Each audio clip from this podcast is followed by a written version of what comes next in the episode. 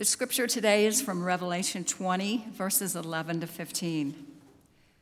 Then I saw a great white throne and him who was seated on it. From his presence, earth and sky fled away, and no place was found for them. And I saw the dead, great and small, standing before the throne, and the books were opened. Then another book was opened, which is the book of life. And the dead were judged by what was written in the books according to what they had done. And the sea gave up the dead who were in it. Death and Hades gave up the dead who were in them. And they were judged, each one of them, according to what they had done. Then death and Hades were thrown into the lake of fire. This is the second death, the lake of fire. And if anyone's name was not found written in the book of life, he was thrown into the lake of fire. Church, this is the word of God. You may be seated. All right, thank you, Patty. Has anybody else enjoyed this Revelation series that we've been going through over the past six, seven months? Yeah. It, it, has been amazing. I'm so thankful for Darren and his preparation and a lot of study and work that he's put into this and others who have preached as well. And, um, as leadership, like we talk about it, you know, like the past month or two. And I remember one thing, you know, a few of us have said is just like, man, we just desire the coming of Jesus even more, like studying Revelation. And so, like, that's the whole purpose of this book, that we would long to look forward to that day uh, when we are with Him. So, uh, we're getting pretty close. We have a few more weeks after this. But today, our text, Revelation 20, 11 through 15. So, you know, just kind of your ordinary, um, you know, feel good, like casual text in the Bible that we're going to be in today. Um, just kidding. This is, this is such an important passage. Right, this is such an important. I mean, we're in the third define, you know, last couple of chapters in the book of the Bible, and the setting here is is just jaw dropping. And so, what I'm going to do is we're going to go through these uh, six verses or five verses and uh, just kind of see what's in here and then refer to other passages um, later, kind of highlighting what we see here. So, in verse 11, Jesus, he's seated on the great white throne. And the text says that heaven and earth, they flee from his presence, and no place is found for them. When we were in teaching team, I remember David Mann, he was like, okay, so if the heaven and earth are, they flee and there's no place found for them, there's nothing to look at other than God. There's no place found for them. And then it says, everyone is there, all the dead, both the great and small, standing before the throne. Every human being that was ever created standing there before the throne. It says, the sea, death, and Hades also gave up their dead. And then it talks about these books, right? In verse 12, it says, uh, These books were opened. Then it talks about another book which was, that was open, which is the book of life. And these books are really important. It says, The dead were judged by what was written in the books according to what they had done. And I think these books that are being referred to in, in this passage, um, I believe these books on the day of judgment will be a collaboration in immense detail of all deeds, thoughts, anything we have uttered with our mouths, and anything we have ever done, both for the believer and the non believer. And when the deeds of each person are revealed, I believe it will be very, very clear for everyone to see that no one will be found righteous on their own. Everyone has fallen short of the glory of God. Romans chapter 3, verse 10, it says this, verse uh, through 12, it says, As it is written, none is righteous, no, not one. No one understands, no one seeks for God. All have turned aside. Together they have become worthless. No one does good, not even one. It's going to be only those names written in the book of life that will be found righteous. These are the people who have surrendered their life to the Lord and placed their faith and trust in Jesus Christ and are obediently following him. And they will be found righteous on the day of judgment because their sins were paid for on the cross. I do believe these books, they will, along with the evil and the bad deeds of both the Christian and non Christian, there will be good, you know, good acts of service from our perspective recorded for both the Christian and non Christian. But none of these good deeds or good acts of service grant us salvation. I don't know if you've ever thought, like, I've wrestled that with that before as a Christian. It's like, man, like, there's, there's a handful of non Christians, like non self proclaiming Christians, who are honestly more friendly and more pleasant to be around than self proclaiming Christians, right? And you're like, how, how does that work, God? Like, they, they were such a nice person. Isaiah 64 6, it says, We have all become like one who is unclean, and all our righteous deeds are like a polluted garment. We all fade like a leaf, and our iniquities, like the wind, take us away. God used some pretty vivid imagery here. When he talks about a polluted garment, that's uh, another word for it is just a used menstrual rag, okay? God's using this imagery to get a hold of his people to say, look, like if you're living in sin, if you are unclean and you're not in right relationship with me, even your good deeds, are like a used menstrual rag before me. Like you would never give that as a gift to someone of like, hey, I know you're mad at me, but here you go. Like, you know, take that. I, I hope you love it. God's like, no. God's saying, as long as you live in rebellion and sin before me, even your good deeds are absolutely disgusting to me. I'm not pleased with that. So, passages like that, we know no one will be justified by their own works, but only by placing their faith in the work that was done on the cross. That's how your name is written into the book of life, is by placing your faith in Him. Verse 14 Death in Hades says it's thrown into the lake of fire. It says, This is the second death, the lake of fire. So, this is the last we will forever see death, right? Can you imagine what that's going to be like? No more loss of loved ones, no more funerals, no more tombstones, no more goodbyes, no more crying. It's like death will be thrown into the lake of fire and no one is ever going to miss it. Goodbye. I mean, that is going to be an amazing thing to see.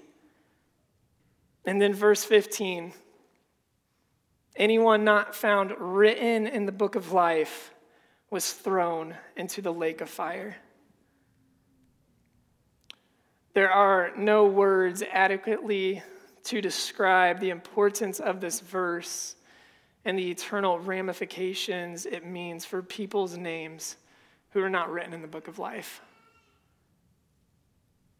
This is the end result for every single person who rejects Christ. Every single one.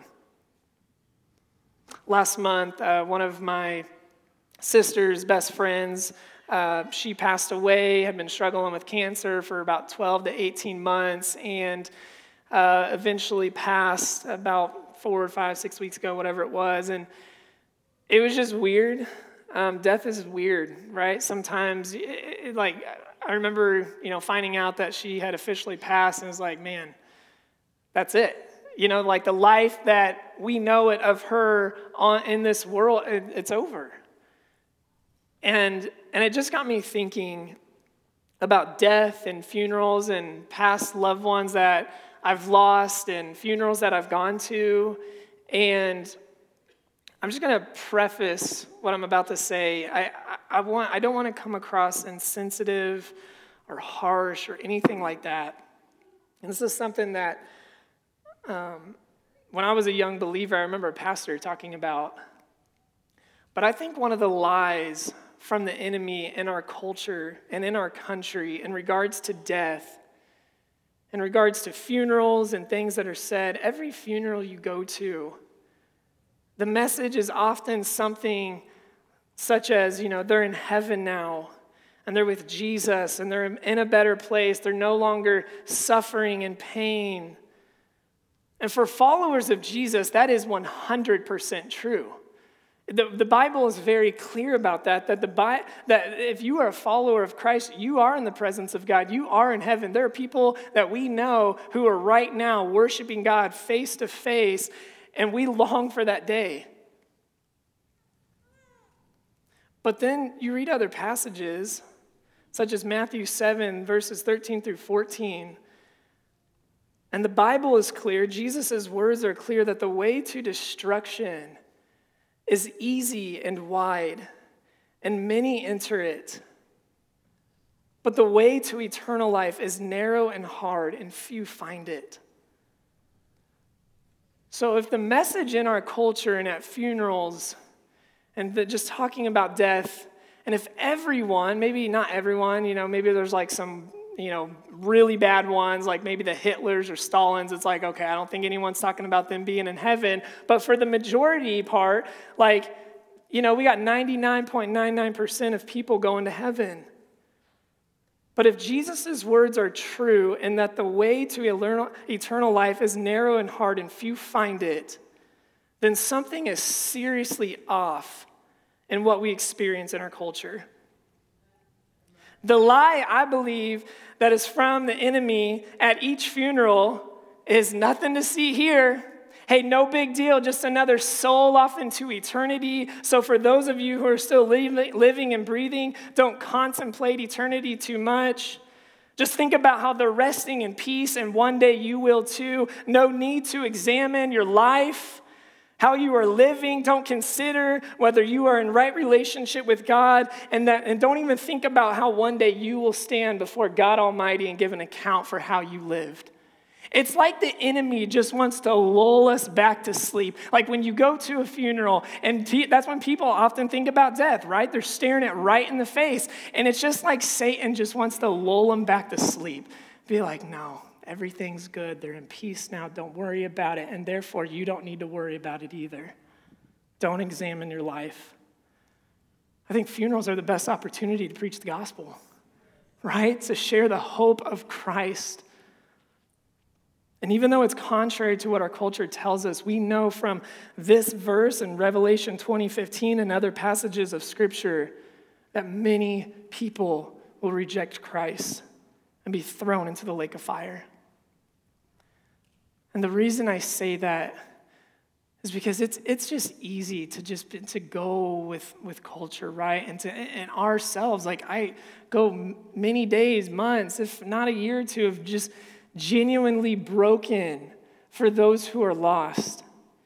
And to be sober minded of like, man, I, I need to be on mission to share the good news with people. This passage is so heavy but it's one we need to talk about. It got me thinking, just studying this passage, why is it that people reject the gospel? It's like, man, like, what, why? Like, do you not see the goodness of God? And I think Jesus gives us that answer in Mark chapter 4. Um, we're going to look at Mark chapter 4, verses 13 through 20. So feel free to turn your Bibles there. And just to summarize verses 1 through 12, so Jesus, he tells a parable um, about uh, these four types of soil. So uh, many of you may be familiar with this passage, but you got the path, you got the rocky ground, the thorns, and the good soil. And so Jesus tells this story. Disciples are confused, not an uncommon theme within the Gospels. They don't understand the parable. And so then Jesus begins to explain it. And that's where we're at in Matthew or sorry, Mark chapter 4, verse 13. So it says, And Jesus said to them, Do you not understand this parable? How then will you understand all the parables? The sower sows the word, and these are the ones along the path where the word is sown. When they hear, when they hear Satan immediately comes and takes away the word that is sown in them. And these are the ones sown on rocky ground the ones who, when they hear the word, immediately receive it with joy, and they have no root in themselves, but endure for a while. Then, when tribulation or persecution arises on account of the word, immediately they fall away. And others are the ones sown among thorns. They are those who hear the word, but the cares of the world and the deceitfulness of riches and the desires for other things enter in and choke the word and proves it un- unfruitful. But those that were sown on the good soil and the ones who hear the word and accept it and bear fruit, thirtyfold and sixtyfold and a hundredfold. So Jesus says there's four soils, right, in this parable, um, but there's three bad kind of soil. Right, the first one is the path. He says they hear, but then immediately, like, no root is taken. It, I mean, it's kind of like 30 minutes later, they forget what they even heard because Satan comes and takes away the word. The rocky ground, it says they hear it, they receive it, but it takes no root. They endure for a while, but they fall away because of tribulation and persecution that comes with the word. And then the third kind of bad soil, it's the thorns. They hear it, but then, you know, they, they may be excited about serving the Lord and having, you know, being at church and whatever it may be. But it says, the cares of the world, the deceitfulness of riches, and the desires for other things, they enter in. They enter into the heart, they choke it out, they choke the word out, and it becomes unfruitful. Jesus is talking about these are, this, is, this is the response of people to the gospel. So, um, just to help further illustrate this, I'm going to invite Aiden Johnson up here, and uh, he's going to help me out. Everyone give it up for Aiden.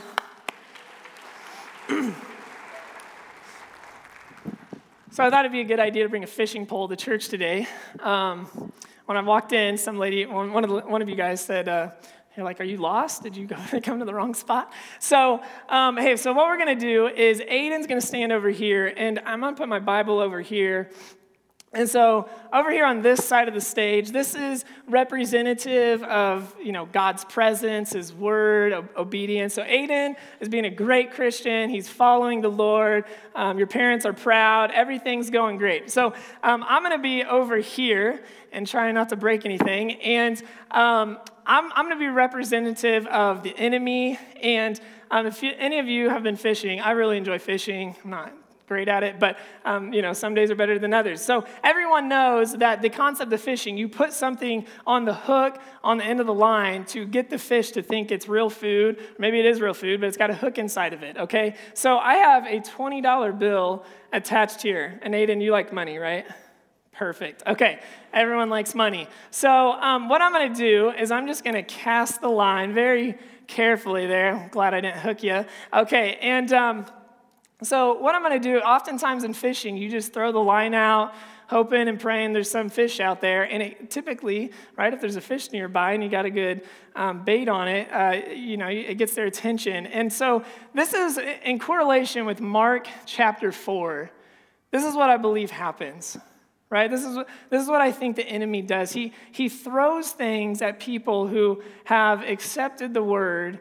And then, Aiden, if you just want to follow that along, because you're interested in this $20 bill, and you really want to grab it. And, and if you notice, it's not like a super quick runaway, but slowly but surely, Aiden just keeps walking closer and closer to this $20 bill as it moves closer to me and oh, he's gonna bite it. Yes, I got one. So, if you notice what happened now, Aiden's right here in the midst of the enemy, okay?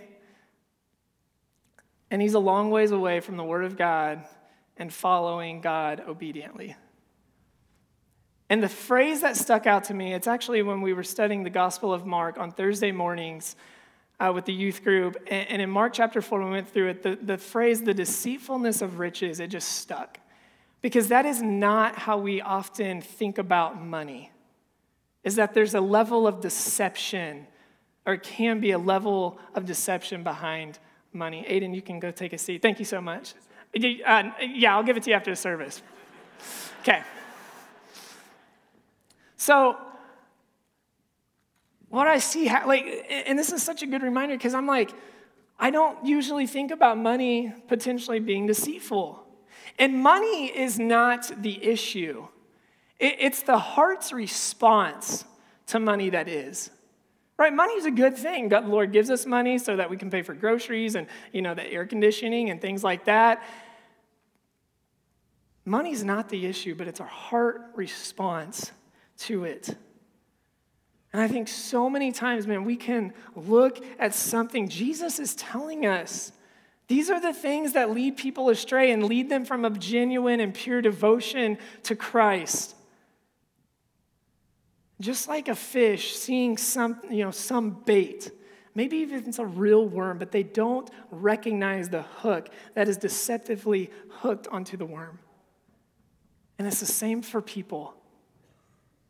Right? We can bite into money, being convinced it will satisfy us, not realizing we have been deceived into the love of money while the word is choked out of our hearts and leads people astray from Jesus.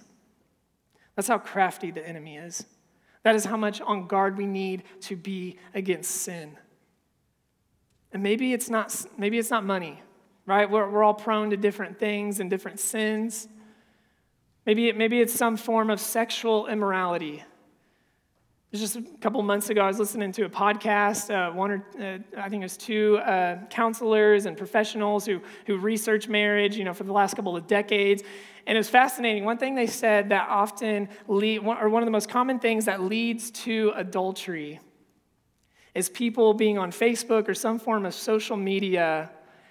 And, and, and having a reconnection with the person that they've had a relationship with in the past, whether a girlfriend or boyfriend or fiance, and it starts out with some messaging that probably that isn't wise to begin with and then it becomes more frequent and then it becomes you know in-person meetups and then it heads south from there.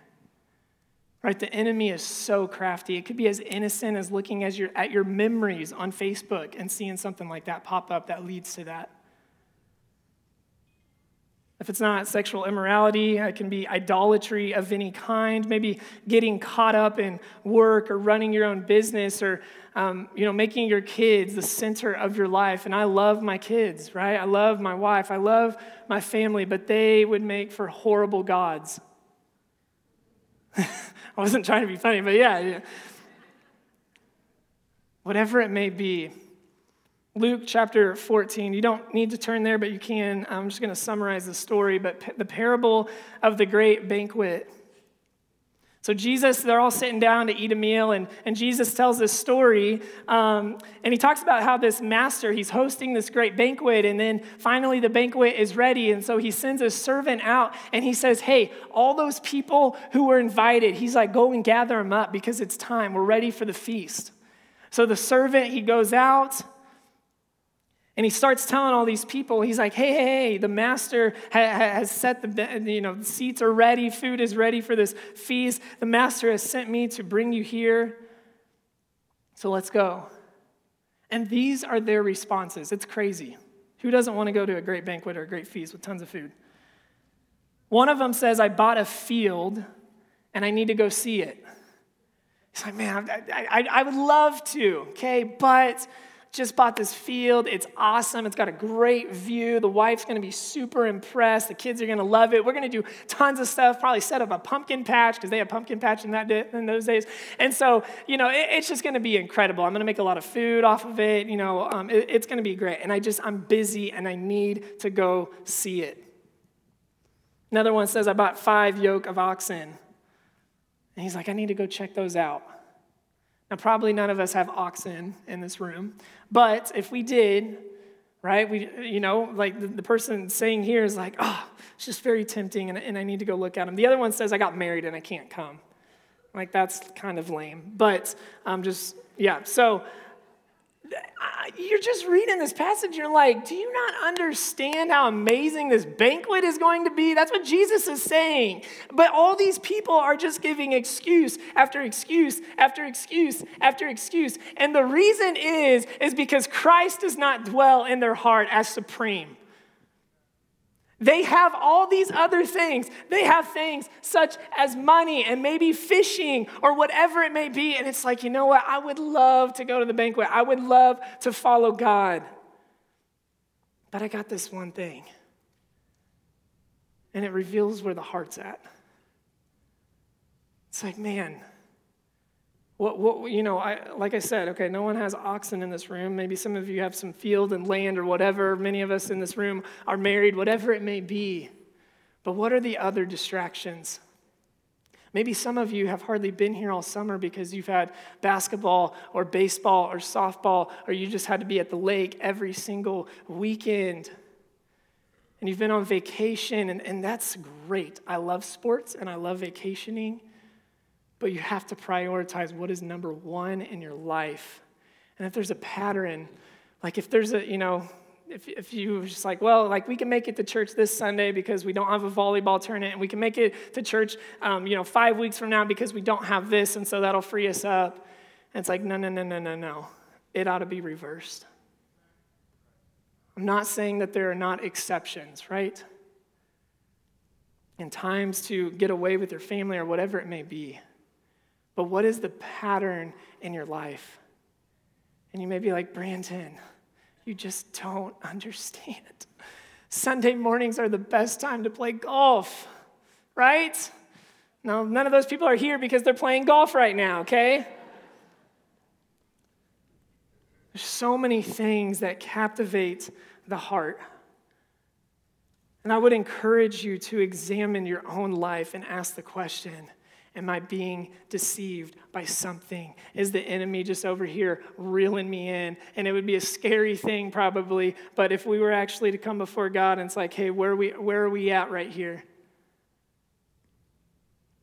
Next question I want you to ask yourself Am I making a bunch of excuses? Am I fascinated with this field and the five yoke of oxen and marriage that I just have actually never surrendered my life to the Lord? I want to go back to Revelation chapter 20, verse 15.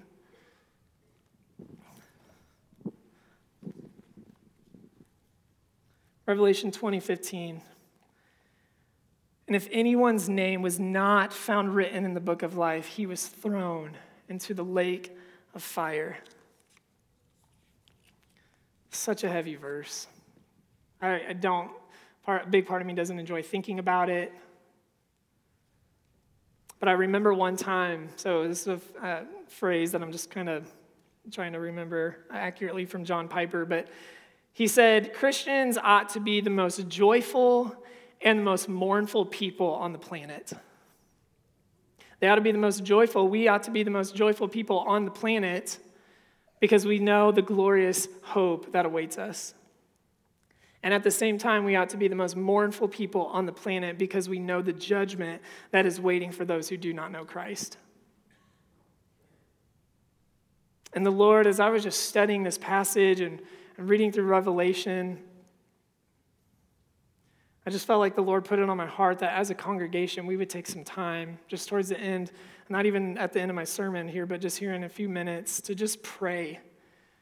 Pray for three, four, five minutes to just pray for those who the Lord puts on our heart who do not know Christ. Right? Even as we've I've been talking this morning, maybe someone has already come to your mind who you know is not walking with Jesus. And maybe it's maybe if you're sitting there like I haven't thought of anyone yet, just pray and ask the Lord, who can I pray for? Here in just a moment, Ryan's to come up and he's just to play uh, the piano, and play some music as, as we take some time to pray. But as he does, I want to read Romans 9, verses 1 through 3. This is Paul speaking. He says, I am speaking the truth in Christ. I am not lying. My conscience bears me witness in the Holy Spirit that I have great sorrow and unceasing anguish in my heart. For I could wish that I myself were accursed and cut off from Christ for the sake of my brothers, my kinsmen, according to the flesh. Like, this is such strong language. First, he's, saying, he's talking about like people he knows well, Israelites who, who don't know Jesus. Like, they know everything about the law, they got it memorized, but they, their hearts are still hardened. And he's like, man, I wish I was cut off from Christ. I don't even know how you get there. I'm just being honest. I'm not there as a person. But he says, I wish I was cut off from Christ for the sake of my brothers. But verse 2, he says, I have great sorrow and unceasing anguish in my heart. My prayer is, is that we see texts like this in Scripture, that we too would have a heart for the lost, like Paul did. That we would be broken. That we would be praying and interceding on behalf of those who do not know Jesus. Just for example, my hypothetical situation, I certainly hope this doesn't ever happen, but let's say one of you in here goes into cardiac arrest. You're no longer breathing. Right, right there in that moment, sermon would stop. All the focus would be on that person, bringing them back to life, making sure that they live. And all you medical professionals, you would be right there doing everything you can. The rest of us would be praying like everything would be focused on that moment in and of itself because it's important. It's a moment of life and death. And as important as that would be when that happens, it's a far greater importance when, it, when we're talking about someone's soul and their salvation because it's a matter of eternal life and eternal death. Man, I want to have a heart. I'm just being, if I could be honest, a part of me wants to have a part like Paul, and my, a part of me doesn't because I don't like thinking about the eternal ending for those who don't know Jesus. But my prayer is, is that we would have a heart for the lost, the way Paul did, and, and just like Jesus does. And so we're going to take some time just to pray. It's a little unorthodox, and I'll come up and finish our sermon, but I just felt like it was appropriate for us to take some time to pray and intercede uh, for people in our lives who, who don't know Jesus. So Ryan's going to play, and then I'll come back up in a few minutes.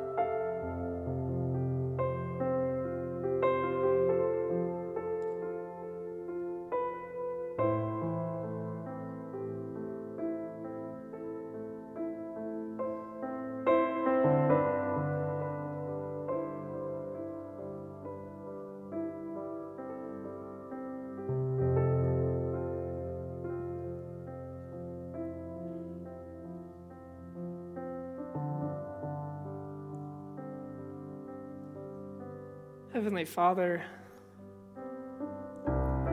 Lord, I lift up, we lift up every single name that was prayed for in this body just now, God, that you would break through in their lives, that you would bring truth and light where there is darkness and falsehood.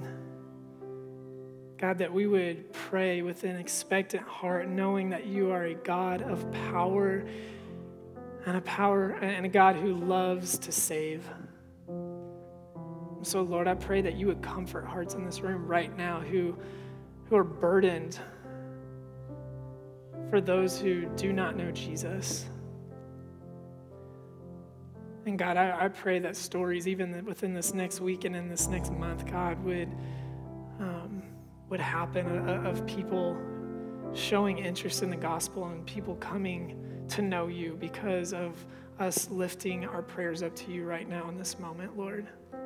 It's a powerful thing when we get together as brothers and sisters and pray. So, Lord, we pray all this in your name, Jesus. Amen. Uh, as we end, there's just a couple things that I wanted to both encourage us as followers of Jesus and, and, and exhort you in. And uh, first, I, I, forgot to specify earlier, but when, I, when, we're talking about, you know, temptations and different things like that, I don't want anyone in here to, to doubt their salvation by any means, right? Every single one of us, we are tempted with things. But man, if you are, have placed your faith in Jesus and you're walking obediently, right, you have nothing to worry about. My goal and my attempt in talking about this is that, man, for this, if you are in this room and you're just kind of going through life and kind of playing, adding Christianity and God onto something, you know, another part of area of your life, you know, I pray the Lord um, has used um, His word um, to get a hold of you. But when it comes to talking about the idea of reaching the lost, right? It's like, okay, it's like, man, I, I, want to be more focused on that. I just wanted to share a few things that came to mind. It's obviously not an exhaustive list, but the first thing that I think is the utmost important when it comes to reaching people with the gospel is to pray with what we just did and to specifically pray for open opportunities right? We, we cannot do this on our own. We can't even begin to try. And I, my, my encouragement is that we would just be more mindful of asking the Lord to open up opportunities in our life to bring the good news to someone.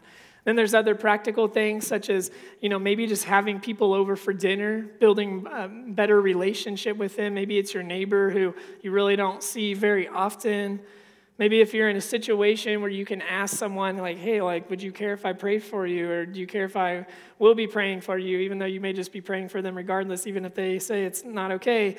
Um, maybe it's inviting someone to a house church that you're a part of, or whatever, you know, people of Christians that you hang out with. We have Discover uh, Bible study cards in the back that could be a useful tool to you as well. So many different things, but again, just pray a couple months ago, earlier this year, was something Darren said in his sermon that kind of stuck with me. And um, I, just was convicted about it. And so this, there's this gym that I've been going to for the last few years, and like we work out in groups, and there's a trainer kind of leads us all. And I just wanted to be more t- intentional in, in just sharing Jesus, you know, with whoever and whatever. And so um, there was one day where there was just a couple of us in this group, and uh, the conversation got started. This lady was like, "Oh, you're you're probably you probably hate tattoos since you're a pastor, right?" And I was like, "Well, like." I mean, not necessarily. Like, I don't, I don't, I don't have any myself. I just don't think I could pull them off. You know, whatever. So that was like the sort, the beginning of our conversation. And then eventually, uh, my trainer, um, he, you know, known him for a couple years now, and we started talking. He's like, yeah, he's like, religion just isn't for me. And he was kind of asking some questions, and it just opened up an opportunity for me to share my testimony with him, and it was awesome right? And he just was like, yeah, okay, you know, and, and whatever. But it was just an opportunity. And I realized, I'm like, man, like the Lord opened up that window. And so my encouragement with that is that we would just be asking the Lord to open up opportunities in our lives to share the good news with people. And then I think for us specifically, I, th- I wanted to turn to uh, 2 Peter real quick, chapter 3, verses 9 through 13. This is what it says.